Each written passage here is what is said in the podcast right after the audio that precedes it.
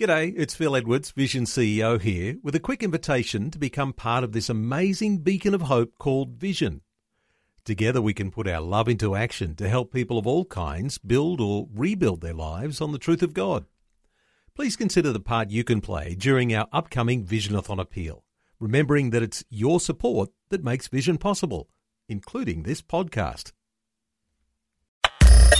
Audio on demand from Vision Christian Media. What is the gospel? The word gospel means good news. Foundational insight from Pastor Greg Laurie today on a new beginning. If there's good news, it means that there's other news that isn't good.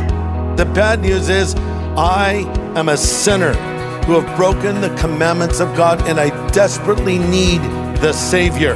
But the good news is God loves me. The good news is I can be forgiven of all of my sin.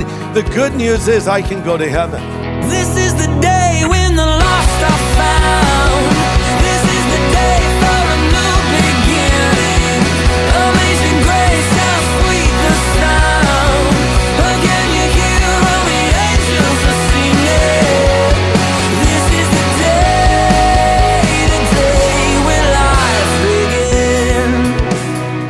Day, we're surrounded by needy people. Their needs may not be obvious on the outside, but they're glaring on the inside. Pastor Greg Laurie has pointed out that everyone's lonely, everyone carries a load of guilt, and everyone is afraid to die. And as believers, we have something that can address all of those needs. Glad you're along today for a new beginning as we learn practical principles for sharing the good news of eternal life.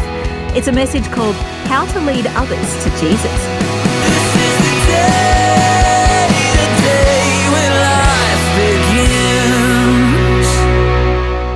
Grab our Bibles and turn to John chapter 4. John chapter 4. So the woman at the well, she comes to draw water in the middle of the day when Jesus is there and he greets her and he says, Would you give me a drink of water? And she said, Why would you ask a drink of water from me? Don't you know Jews have no dealings with Samaritans? Jesus said, If you knew who was speaking with you, you would ask him and he would give you living water. And then she said, What are you talking about? And then she goes on to say uh, in John chapter 4, verse 25, we know the Messiah is coming, who's called Christ, and when he comes, he will tell us all things. Jesus says, I who speak to you am he. Let me paraphrase it. Girl, you're talking to him. I am the Messiah. And it dawns on her. This, this is the Messiah. And she believes right on the spot. And she goes into her town and she shares her story. John 4 28. The woman left her water pot, went her way into the city, and said to the men, Come see a man who told me all things that I ever did. Could this be the Christ? So I want to talk to you about how to lead others to Jesus. And here's my first point if you're taking notes. Number one, telling your story that is your personal testimony is a powerful bridge for the gospel message. Telling your story. This woman, only minutes old in her faith, immediately goes out and tells others. And people believed because of this woman's testimony. Now, a big challenge we have in sharing our faith is overcoming the language barrier. People today are largely biblically illiterate. Very few people know anything about Jesus, so that's the culture we're addressing. But every generation needs to hear the gospel. The same message that changed the world of the first century is the same message that will change the world of the 21st century. There's power in the message of the gospel. But what is the gospel? We throw this word around a lot. Preach the gospel. I believe the gospel. Do you actually know what the gospel is? I would suggest to you that most Americans have never heard an accurate presentation of the gospel. Example, seven out of 10 American adults have no clue what John 3.16 means. In case you don't know what it means, of course, it's for God so loved the world. He gave his only begotten son. Whoever believes in him will not perish, but have everlasting life. Barely one third of all adults even know the meaning of the expression of the word gospel. So what is the gospel? What elements must be in play for the gospel to be the gospel? It's very important because there are false gospels out there.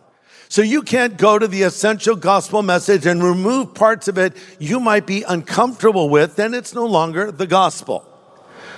Like if I'm going to make a chocolate cake and I get the recipe out, I can't say, well, I don't want to use chocolate. I want to use liver instead. People will enjoy a liver cake. No, they won't. Maybe someone would. But to make a chocolate cake, you have to follow the recipe. For the gospel to be the gospel, you have to follow the biblical recipe, which is given to us clearly in scripture. Because there is a false gospel. Uh, Paul writes about it in Galatians 1.16. He says, I'm amazed that you guys are deserting the one who called you by the grace of Christ and you're turning to a different gospel, which is really no gospel at all. If anyone comes and perverts this gospel, I don't care if it's an angel from heaven, let them be eternally condemned. Listen to this. Any gospel presentation that promises forgiveness without asking for repentance is not the gospel. Any gospel presentation that offers the hope of heaven without warning of the reality of hell is not the gospel. Any gospel presentation that tells you that God loves you, but does not tell you that you need to change is not really the gospel. See? See, we like the good news part, but we don't like the bad news part. But for the gospel to be appreciated, you got to give the whole message. Sort of like when the jeweler takes the beautiful ring or whatever it is they're offering, they put it on black velvet. Why? To display its beauty. For us to fully appreciate the beauty of the gospel, I have to see the dark backdrop of my sin and realize what God has done for me. Now, we all know that the word gospel means good news. It's good news. Before I can fully appreciate the good news, I have to first know the bad news. Heard about two old guys that love baseball, love to watch baseball games. And one of them said to the other, Man, I hope there's baseball in heaven. Do you think there is? I don't know, he said, but I sure hope there is. Hell, I'll make you a deal. If one of us dies before the other, when you get to heaven, if there's baseball, let the other guy know. Well, as it turns out, one of them died shortly after that. And his buddy was walking along, missing him, and suddenly he heard a voice from the clouds saying, Hey man, I'm here, and guess what? There's a baseball team in heaven. That's so exciting. I'm so happy. Yeah, that's the good news. There's baseball in heaven. Oh, and then he said, but there's some bad news. The guy said, What? You're pitching Friday. Oh, not so good. Not so good. the good news is God loves me. The good news is I can go to heaven. The good news is I can be forgiven of all of my sin, but the bad news is I am a sinner who have broken the commandments of God and I desperately need the Savior. The Bible says all have sinned and fallen short of the glory of God. Verse John 1 8, it says, If we say we have no sin, we deceive ourselves and the truth is not in us. Now, if you tell a non believer they're a sinner, they're going to say, I'm not a sinner, so you're probably going to have to define it. The Bible uses multiple words to define sin, but over in Ephesians 2 1, it says, You were dead in your trespass in sin. Two words, trespass in sin. The first word is pretty obvious trespass. You see someone's property, they have a fence up, no trespassing. Yeah, go over that fence. You're trespassing. So when I trespass, it means I cross a line. So God has given me the Ten Commandments. I know what right and wrong are. If I cross that line, if I break that commandment, I have committed a trespass. But then there is the other word for sin, hamartia is the word in the Greek. It means to miss the mark. To miss the mark. So let's say you and I were having an archery contest and the goal was to hit the target. So let's say that you went first and, and all of your arrows hit the target, but none hit the bullseye.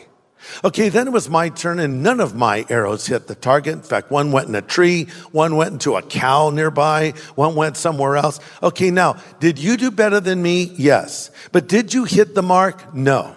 And even though you did better than I did, we all fell short. So God has set a mark for all of humanity. And what is that mark? Perfection. Jesus said, Be perfect as my Father in heaven is perfect. You say, Well, how can I live that way? No one's perfect. No, that's where Jesus comes in. That's why I need Jesus because I fell short of God's glory, because I intentionally crossed that line and fell short of his standards. I need a savior. And a person will say, Well, I don't think I've sinned. And I might ask them, Well, have you ever broken any of the Ten Commandments? Uh, no, you're breaking one right now. Thou shalt not lie, right? In fact, this is exactly what Jesus did with someone that we call the rich young ruler in the Bible. So he came up to Jesus. He's wealthy, he's young, he's successful. He has a super cool customized chariot, lowered, custom wheels, holding a lavender latte. I don't think they had those back then, but he says, Teacher, good teacher, what must I do to inherit eternal life? You think Jesus would say, Hey, buddy, I need you on the team. Instead, he says, You know the commandments? And he lists some of the commandments. And the guy says, All of these I've kept since I've been a young man. And we read, Jesus loved him. He looked at him and loved him. It would have made more sense if we read that Jesus looked at him and smacked him. Because this young man had not kept the commandments from his youth. That was a lie. Why did Jesus quote the commandments to him? Because by keeping the Ten Commandments and living a good life, I can get to heaven? No. He quoted the commandments to show this man he fell short. The commandments are not given to make me righteous, they're given to show me I'm not righteous. You're listening to A New Beginning with Pastor Greg Laurie. Today, Pastor Greg has been pointing out that the commandments weren't given to make us righteous, they reveal that we're not righteous. Let's continue the message How to Lead Others to Jesus. The commandments are like a moral mirror. You ever look in the mirror and not like what you see? I have a magnifying mirror at home, so I shaved this morning. And I thought, I, am good, I'm clean shaven. Then I looked in the magnifying mirror, I missed spots. What is that all about? That's an old man thing, right? See, an old man, why did you miss that spot? Because he needs a magnifying mirror. So I look in God's magnifying mirror and I see myself as I really am, and I say, oh man, I fall miserably short of God's standards. The commandments show me I need Christ. They open my eyes and they shut my mouth. A person will say, but I'm a good person. And you know, there are good people. I've met good people who are not Christians. Let me say something that might surprise you. I've met non Christians that I think are better people than some Christians I know. And when I say better, I mean they're kinder, they're more considerate, and the kind of a person who, if your tire was flat, they'd help you change your tire. While the Christian would say, I'll be praying about it, bye. They'll actually help you. I've met non believers who are moral, they have integrity, they live an upright life, and I'm very impressed by that. So they're good people in a broad sense. So it's not a question of if you're a good person or not. The issue is, are you good enough? Are you good enough to get to heaven? And the answer is absolutely not. No one is because heaven is not for good people. Heaven is for forgiven people. And one sin is enough to keep you out of heaven. So we need to share this news with people. And then we also need to tell them the whole story. There is the promise of heaven. Here's a problem. We'll say to someone, listen, Jesus can come into your life, and forgive you of all of your sin, and fill that void deep inside of you and give you purpose and meaning. Is that true? Yes. Is that the whole gospel? No, it's an important part, but it's not all of it. It's the same thing Jesus said to the woman at the well Drink of the water I give, you'll never thirst again. He's appealing to her inner thirst. But there's also an afterlife, there's also a future judgment. And just as surely as there is the promise of heaven, the Bible warns of hell. In fact, Jesus spoke more about hell than all the other preachers of the Bible put together. You say, if I bring that up, man, that, that'll kill the conversation. Yeah, but that's still the gospel. Because you might be sharing with someone, well, Jesus has changed my life and he's given me joy and purpose and peace. And the person says, I'm, I'm good, man. I, I don't need that. I, I'm pretty happy with my life. So the non believer asks you, So what happens to me when I die? Um, do you like warm climates? Wait, tell him. Well, I'll tell you what happens. You reject the promise of Jesus Christ, you'll face judgment in a place called hell. Ooh, really? How could a God of love send someone to hell? That's the question, isn't it? But the simple answer is God doesn't send anyone to hell. Hell was not created for people. According to Jesus, it was prepared for the devil and his angels. The last thing Christ wants is for any man or woman made in his image to spend eternity separated from him in hell. That is why Jesus died on the cross for our sin, you see. And so we have to tell him that. Listen to this. Jude 123 says, rescue some by snatching them from the flames of judgment. Listen, some people need the hell scared out of them. They really do. Now I know we've heard, oh, I don't like all these hellfire and brimstone preachers out there. Really? I haven't heard one in a long time. Have you? I'm not saying we should only talk about hell. Like here at Harvest, it's all hell all the time. No. but I'm not going to back away from it. And when I speak in a crusade, I'm not going to delete hell because I might offend someone because if I don't give them the whole counsel of God, I'll be held accountable for that, you see? So I have to tell them.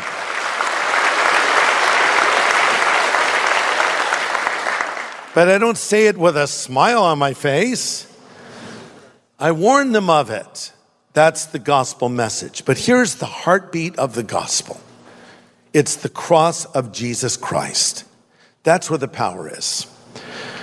Sometimes in our attempts to cross over, we don't bring the cross over. And a crossless message is not the gospel.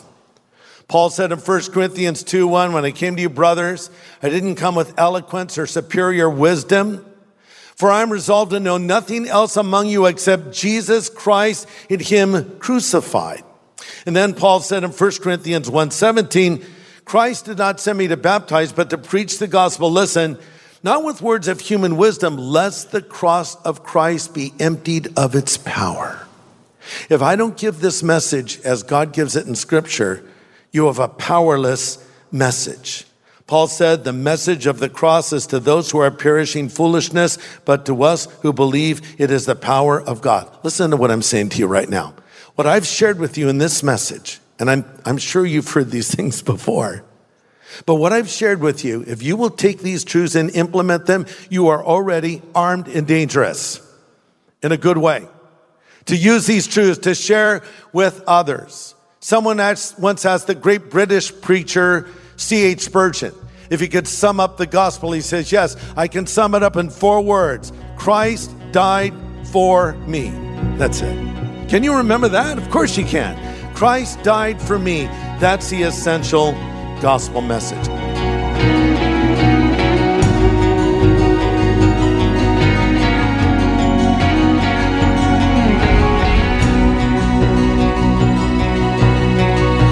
Pastor Greg Laurie with practical insight on sharing the gospel today on a new beginning. And we hope you join us next time for more insights on sharing our faith most effectively from the new series called Timeless. But before we go for today, here's Pastor Greg once again with some closing comments. I watched a, a video this last week. Uh, Gigi, one of the daughters of Billy Graham, was talking about her last moments with her father. He wasn't long for this world. He was on his deathbed, and she was spending time with him, holding his hand, and he would fall asleep. Then he would wake up for a moment and fall back asleep. So when he was sleeping, she carefully slipped her hand out from under his and was walking toward the door, had her hand on the doorknob, and she heard her father say, Gigi. she said, Yes, Daddy. He said, uh, There's something I want you to focus on. She said, What do you want me to focus on? And Billy said, I want you to continue to focus on the person of Christ and on the cross of Christ. Wow. That's Billy Graham for you. And he said something like that to me years ago when I was in his home in Montreat, North Carolina. We had had lunch and I turned to him and said, Billy, if an older Billy could speak to a younger Billy, what would you say to yourself? What would you tell a younger version of you what you should speak on more? Without missing a beat, says I would preach more on the cross and the blood of Christ because that's where the power is. I never forgot that. And you shouldn't forget it either. If I'm preaching to a lot of people, if I'm talking to one person, I know there's power in the message of the cross. This is the day, the day when life begins. Today's message from Pastor Greg Laurie was called How to Lead Others to Jesus. If you'd like to listen again, just download the free Vision Christian Media app where it's available as a podcast, along with more inspiring Christian content. Just search your app store for Vision Christian Media. Station sponsor. Thanks for taking time to listen to this audio on demand from Vision Christian Media. To find out more about us, go to vision.org.au.